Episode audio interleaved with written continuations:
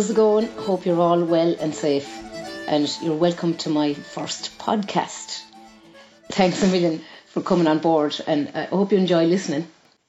For years and years, people have been asking me about the making of the various albums and how the different pieces of the jigsaw get put into place. And seeing that I have plenty of time now to think about it, um, I'm trying to remember all the way back to 1989, which is when I did my first album. It's an album called The Winkles Tapes 1989. And I'm going to try to describe in detail about the recording of it and how it came about, etc.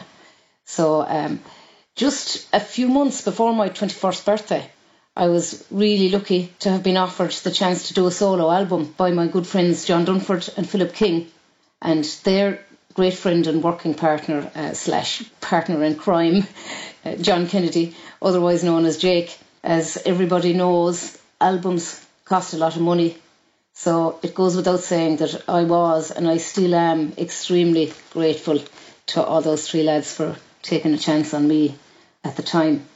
I had actually been wanting to do an album for a few years, but I didn't know how to go about it and raising money to do it, etc. So I was very excited with this fantastic opportunity. But I was also a bit nervous because uh, I was just nervous of recording studios. I'd been in various studios a, a few times in my earlier teens. And even though I thoroughly enjoyed the experiences, I found it a bit intimidating being in the recording studio. So I thought it might be a good idea to set up some recording equipment somewhere I felt comfortable and relaxed. So I suggested the Winkles Hotel in Kinvara, which is 10 bedrooms. And uh, this place was like a, a second home to me and to several other musicians from all over the country and the owners of Winkles, Tony and Phil Moylan, were really, really good friends of mine. The plan was to make it like a proper studio album rather than a live album in a pub with cheering crowds or anything like that. I still can't actually believe how lucky I was to have some of the most amazing Irish musicians in, in the country or actually in the whole world who um, were on board to accompany me. The, the mighty Donal Lunny on bouzouki, and the absolutely lovely Gerry O'Beirne on guitar. They had both agreed from the start to come on board. And the plan was to do most of the tracks with either Gerry or Donal accompanying solo accordion. And I also had two sets of reels in mind that I wanted to do on the fiddle with my sister Mary on the banjo and Gerry on the guitar.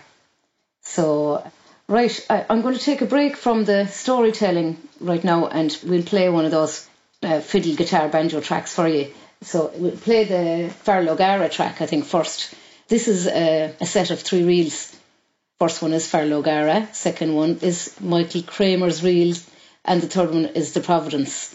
And um, this is one of the very many sets of reels that we played very, very late one night in, in preparation for the two sets of fiddle, banjo, guitar reels that we intended for the album. So I hope you enjoy it. Okay, I'll talk to you after this.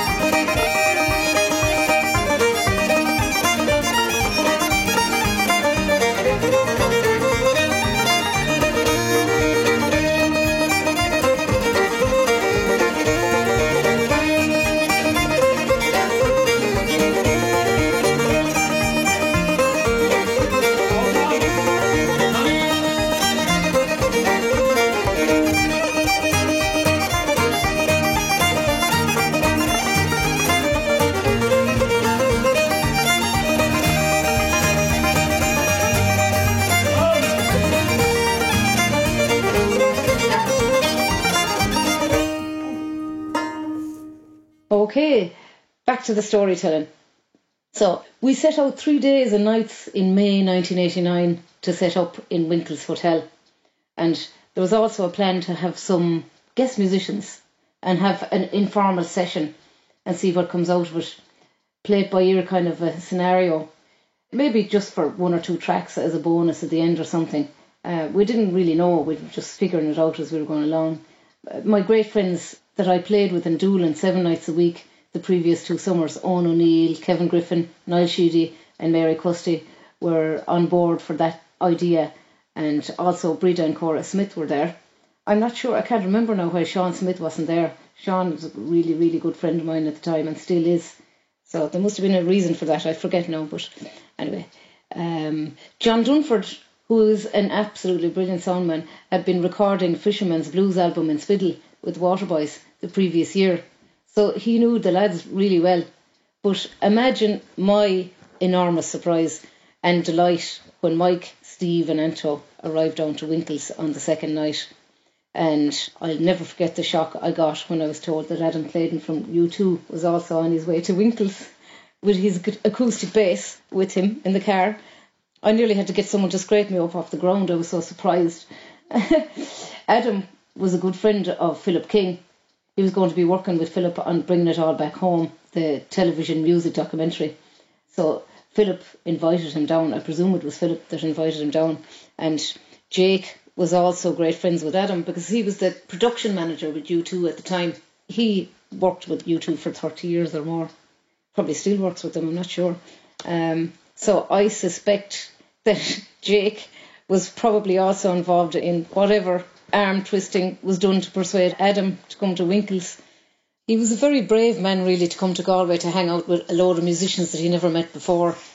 Anyway, I'm so glad that he did come down because he was really lovely and so humble, and he played some lovely bass on one of the tracks that ends up, ended up in the album. So now I'm going to play that particular track for you that Adam featured on, and it's a, a lovely set of jigs called Larry O'Gaff's. And of course, the great Donal Lunny is also playing on this track and he's doing a gorgeous intro. There's actually two jigs in the set. The first one is called John McKenna's and the second one is called Larry O'Gaff's. So I hope you like them.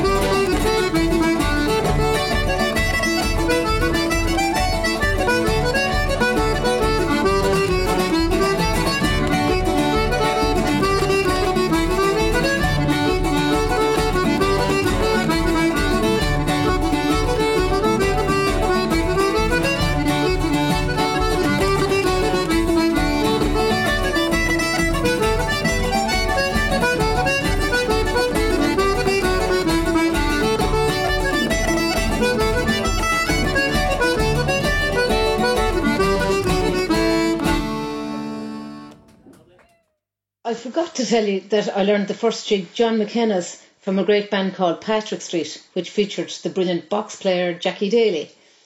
Jackie was a huge influence on me.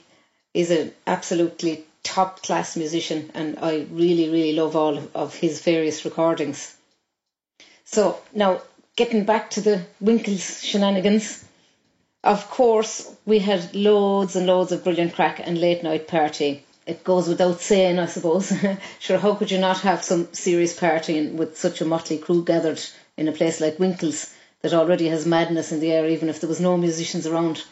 But apart from all of that, we, we worked very hard on the music and we took the recording very seriously, making up all the different sets of tunes and arrangements. We did multiple takes of some of the tracks in the same way as you as you would do in a regular recording studio most of the tracks that we selected for the album were recorded very late at night or early in the day when the pub was quieter. Some of what we selected are examples of us rehearsing, and um, there's also sets of well known tunes that we played just to get warmed up. We took a break every day at around six o'clock for dinner, and we went across the road to Sarah's gorgeous restaurant. Uh, rest in peace, poor Sarah. She passed away last year and uh, she was a lovely American lady who lived in Kinvara, and she was a big fan of the music, and she used to be at all the sessions. Apart from two fiddle tracks, one called The Woodchoppers and another set of tunes called Miss Thompson's and the Derry Reel that I did with my sister Mary on the banjo and Gerry on the guitar, which eventually ended up on my 1992 debut album the rest of the Winkles recording never saw the light of day until November last year, 2019. And the tapes have, have been sitting on a shelf in Dublin gathering dust for the last 30 years. I had been asked several times over the years if I'd ever consider releasing the Winkles tapes. But to be honest, the thought of releasing a very exposed warts and all recording from 30 years ago terrified me it still does a bit actually because um, I know in my heart and soul that I can play better now. I'm glad to say. Wouldn't it be a bit of a disaster if it was the other way around? Anyway, I must say a huge, huge thank you to my amazing friend Mike Scott for rooting out all these tapes again last year and listening through about 20 hours of music and talking and laughing and late night feck acting around and picking out all the best bits and convincing me that they should be put out as a full album. But still, even though I trusted Mike and his instincts 100%, just the very thought of listening through it made me feel very uncomfortable. My memory of the recording from 30 years ago was very hazy, and I imagined that it was probably rough as hell, to say the least. Way back in 1989, when I first listened back to the tapes immediately following the recordings, there were only a few tracks that I considered good enough to release. Those were the, the, the fiddle and banjo tracks that I was just talking about there a while ago. Um, some of the tracks had annoying little mistakes and other noises and irritating stuff that uh, niggled at me. And um, all the Winkles tracks were recorded onto DAT, which is digital audio tape in two track format. So Editing them in 1989 would have been done on tape using a razor blade. It would have been a very precise and lengthy and expensive process. So, fast forward 30 years, and recording and editing technology has advanced so much and is now all digital, and it gives much more scope at tidying up what, what couldn't be tidied in 1989. So, when I did get into the studio last summer and saw what was possible, it really helped me to make the decision to release this music to the public. Mike Scott loved the energy in the playing, and I found that when my technical concerns about the recording could be addressed, only then I could appreciate Mike's enthusiasm for the project.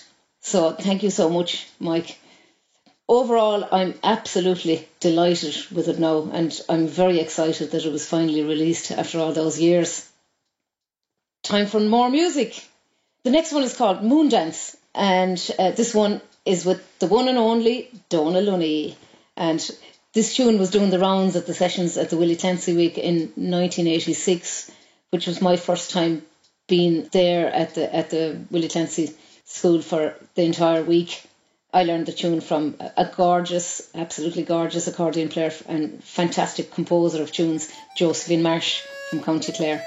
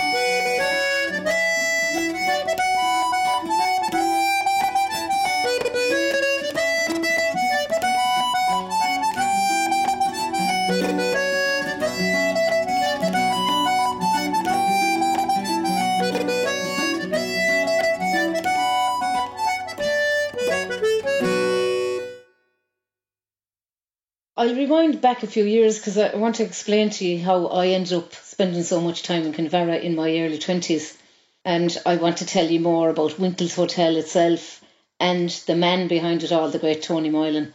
People often ask me how the name Winkles came about for the hotel, and I myself had assumed it was something to do with winkle picking. But Tony's wife, Phil, told me that Tony's grandfather's name was Bal Winkle. Winkle was his surname, an unusual name. Balwinkle and his wife Rose bought the building in 1914 and they operated it as a pub and seed shop. And then later it was run by their daughter Tiffy Winkle and her husband Kieran Moylan, Tony's parents. As a teenager during the mid to late 80s, I spent a lot of time in Doolin, County Clare, where there was and still is a thriving music scene.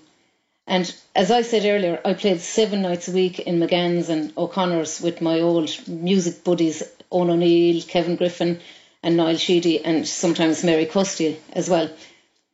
Living in Doolin was my first real taste of freedom, and I enjoyed every second of it, every single second of it.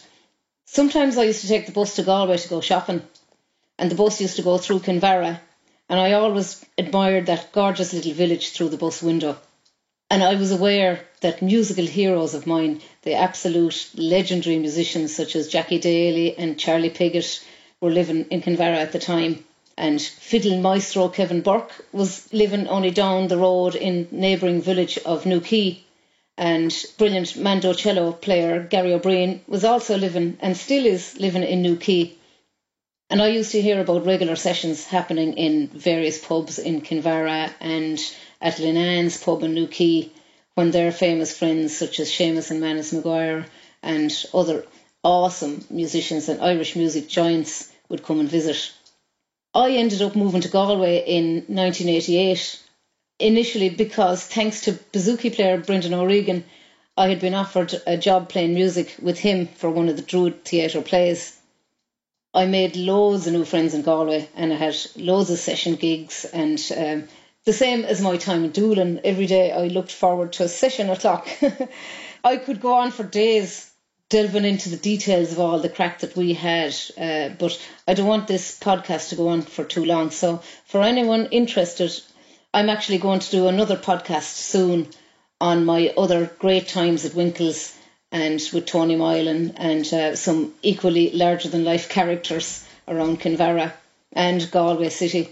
Sadly, cancer took poor old Tony in 2015 at the young age of 67. But he's very fondly remembered by Phil and his son Kieran and his daughter Sinead and all of us who are lucky enough to know him and love him. Tony would have been so proud to know that in August last year, on the 40th anniversary of Cruinniú na Mbád, uh, a plaque depicting him was unveiled at the head of Kinvara Pier and a carved bench has been placed beside the plaque where people can come and sit down and uh, remember Tony and talk to him.